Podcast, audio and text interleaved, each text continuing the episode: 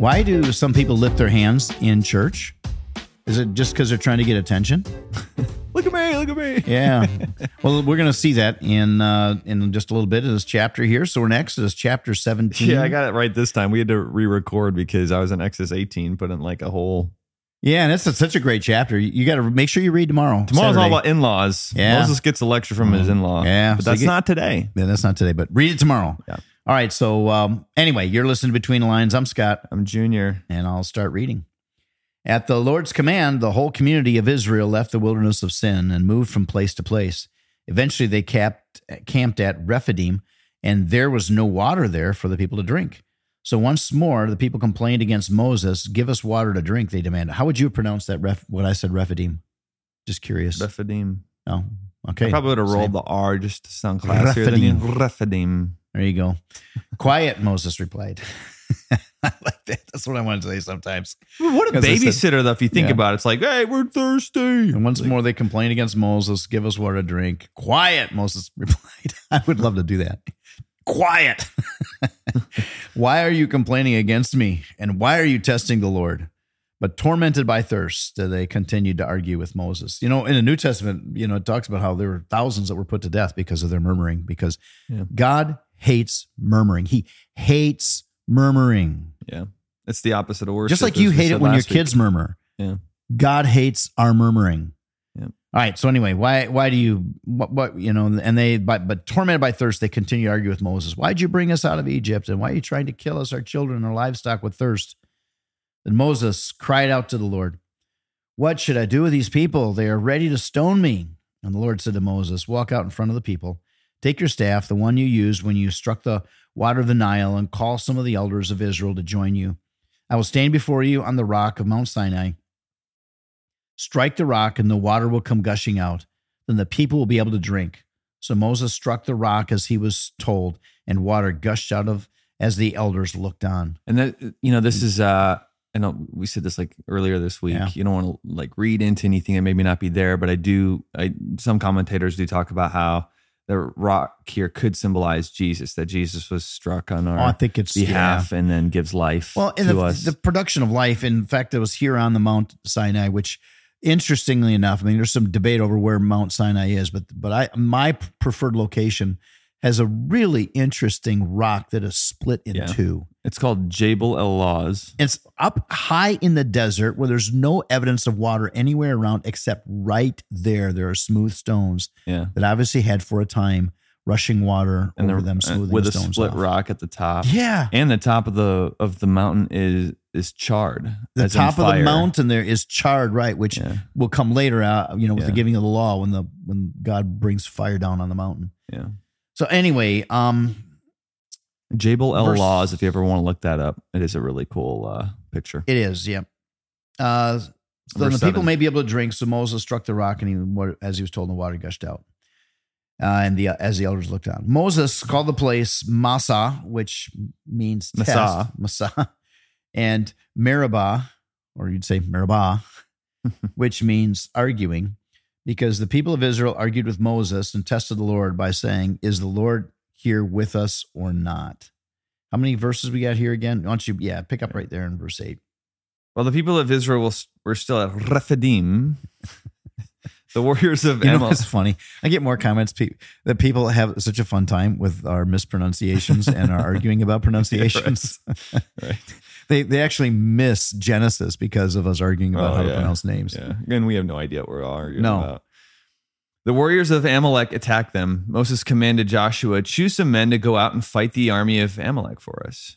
Now that's a that's a tall order for Joshua because he's like, Mm. I'm Moses, I'm I'm staring at a bunch of people who, who are brick makers. There's no Yeah. warriors. None of us have ever been in. I've never been in a battle. What are you We talking about? slaves. Yep. Tomorrow I will stand at the top of the hill holding the staff of God in my hand. So Joshua did what Moses had commanded and fought the army of Amalek. Meanwhile, Moses and Aaron and Hur. Now, I do want to point this out. Mhm. Joshua did not argue with Moses. Joshua did not argue with Mhm. Moses.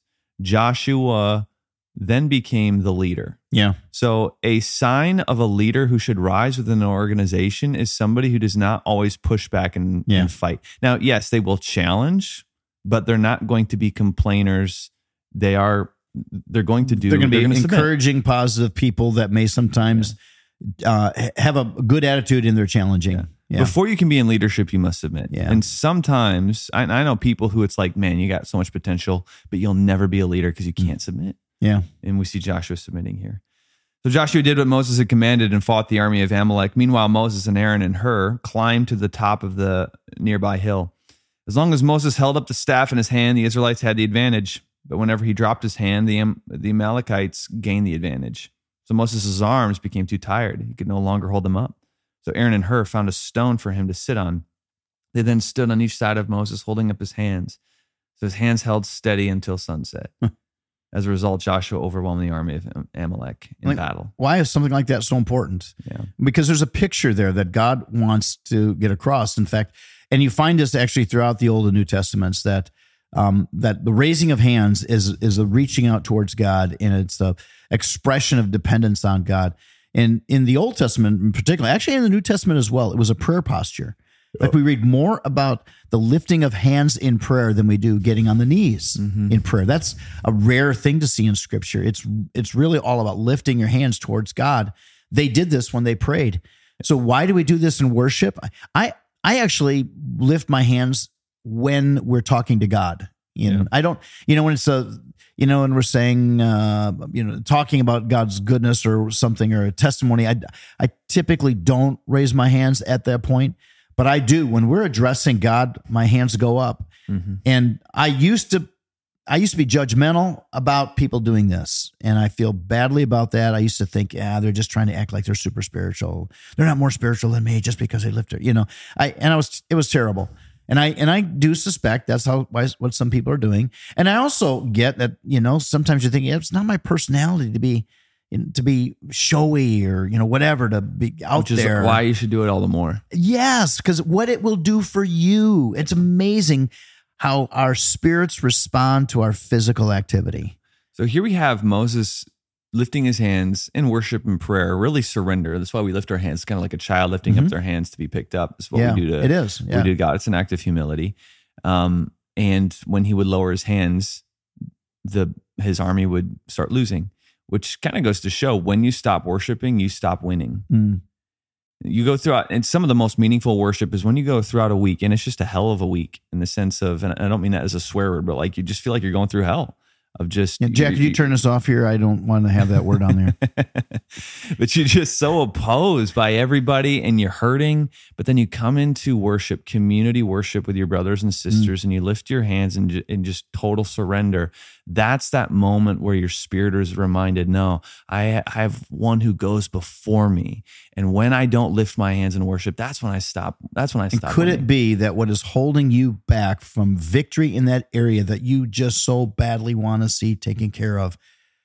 Could it be that your pride and you're you're you're claiming it's personality, but I think it's pride that your pride is holding you back from really addressing God, being willing to step outside of your comfort zone, get your hands in the air, and go to God about this. Yeah. Could it be? Because it was here. Right. It was here. Could it be even that way in your And life? sometimes, and I don't want to belabor the point, but we only have a couple more verses here. Yeah. Um, sometimes the most meaningful worship is when you feel like you're losing. Mhm. I've seen people who they lost their wife Saturday night and they're worshiping on Sunday morning with their Yeah. hands up. And I've, I've said something to them like, Yeah. man, just seeing you worship was, was incredible to me. And they said, that's what I needed. I Yeah. needed. And so there should be those moments in our week where just like, I'm craving for, for corporate worship Mhm. be, because that's what I, that's what I need to We're remind crea- myself. We were created for that. Yes. You want to finish up? Yep, 14 says, After the victory, the Lord instructed Moses, write this down on a scroll as a permanent reminder and read it out loud to Joshua, which he did because Mhm. we're reading it right now. Yeah. I'll erase the memory of Amalek from under heaven. Moses built an altar there and named it Yahweh Nissi, which means the Lord is my banner.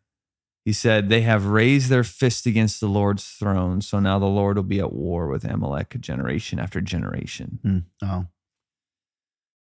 All right. All right. We're in Proverbs 27. So if you want to flip over in your Bibles to Proverbs 27, unless you're driving, then just listen. But uh, again, I encourage you to do put it on uh, your the app on and listen to the whole proverb. I had a hard time picking one because just so many great verses in this chapter. But In verse 21 of Proverbs 27, verse 21, it says, Fire tests the purity of silver and gold, but a person is tested by being praised. Hmm. Isn't that interesting? Yeah.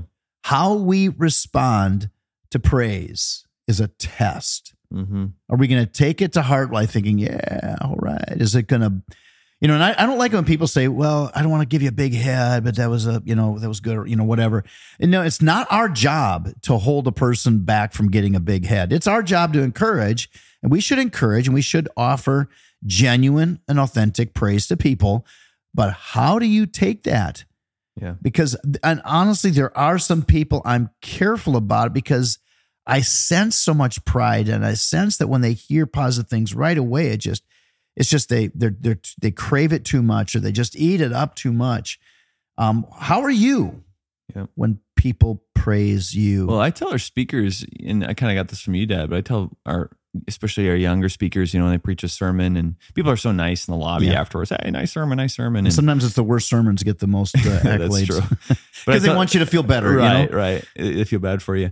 But I tell our, our younger speakers, like, you know, they're being nice to you. Mhm. Don't listen to that. I mean, yes, listen to it and say thank you, but like, just remember, like, that's not why you're preaching. First off, Right. They're just being nice.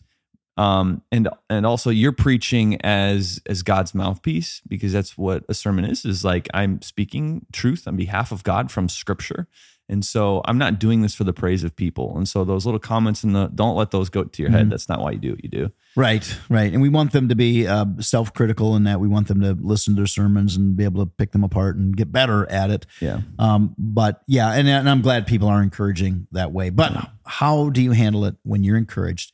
Let's be careful that we remain humble and we we we say thank you. You don't just say, "Oh, it's not me, not me." You know, no, no, I did terrible. Don't do that. That's just fishing for more. Instead, just say thank you so much. That that really makes me feel good, and then thank God. Or well, sometimes it's really Christian needed, and I've seen Christians do this. Like I'll tell them like, "Hey, that was a really great like sermon," and I'll be like, "Hey, all glory to God." Yeah. Like, why don't you just say thanks, man? Yeah. Like, what, what Yeah. are you doing? I get it. It's a good heart. All right, it's National Day of what? National Cranky Coworkers Day. Ooh. Hey, here's a, here's an idea for today. You got that cranky coworker in the office. Just go bless them, Yeah. and they can kind of walk away smiling, going, "They, They have no even know idea it's why, yeah. Cranky Coworker Day."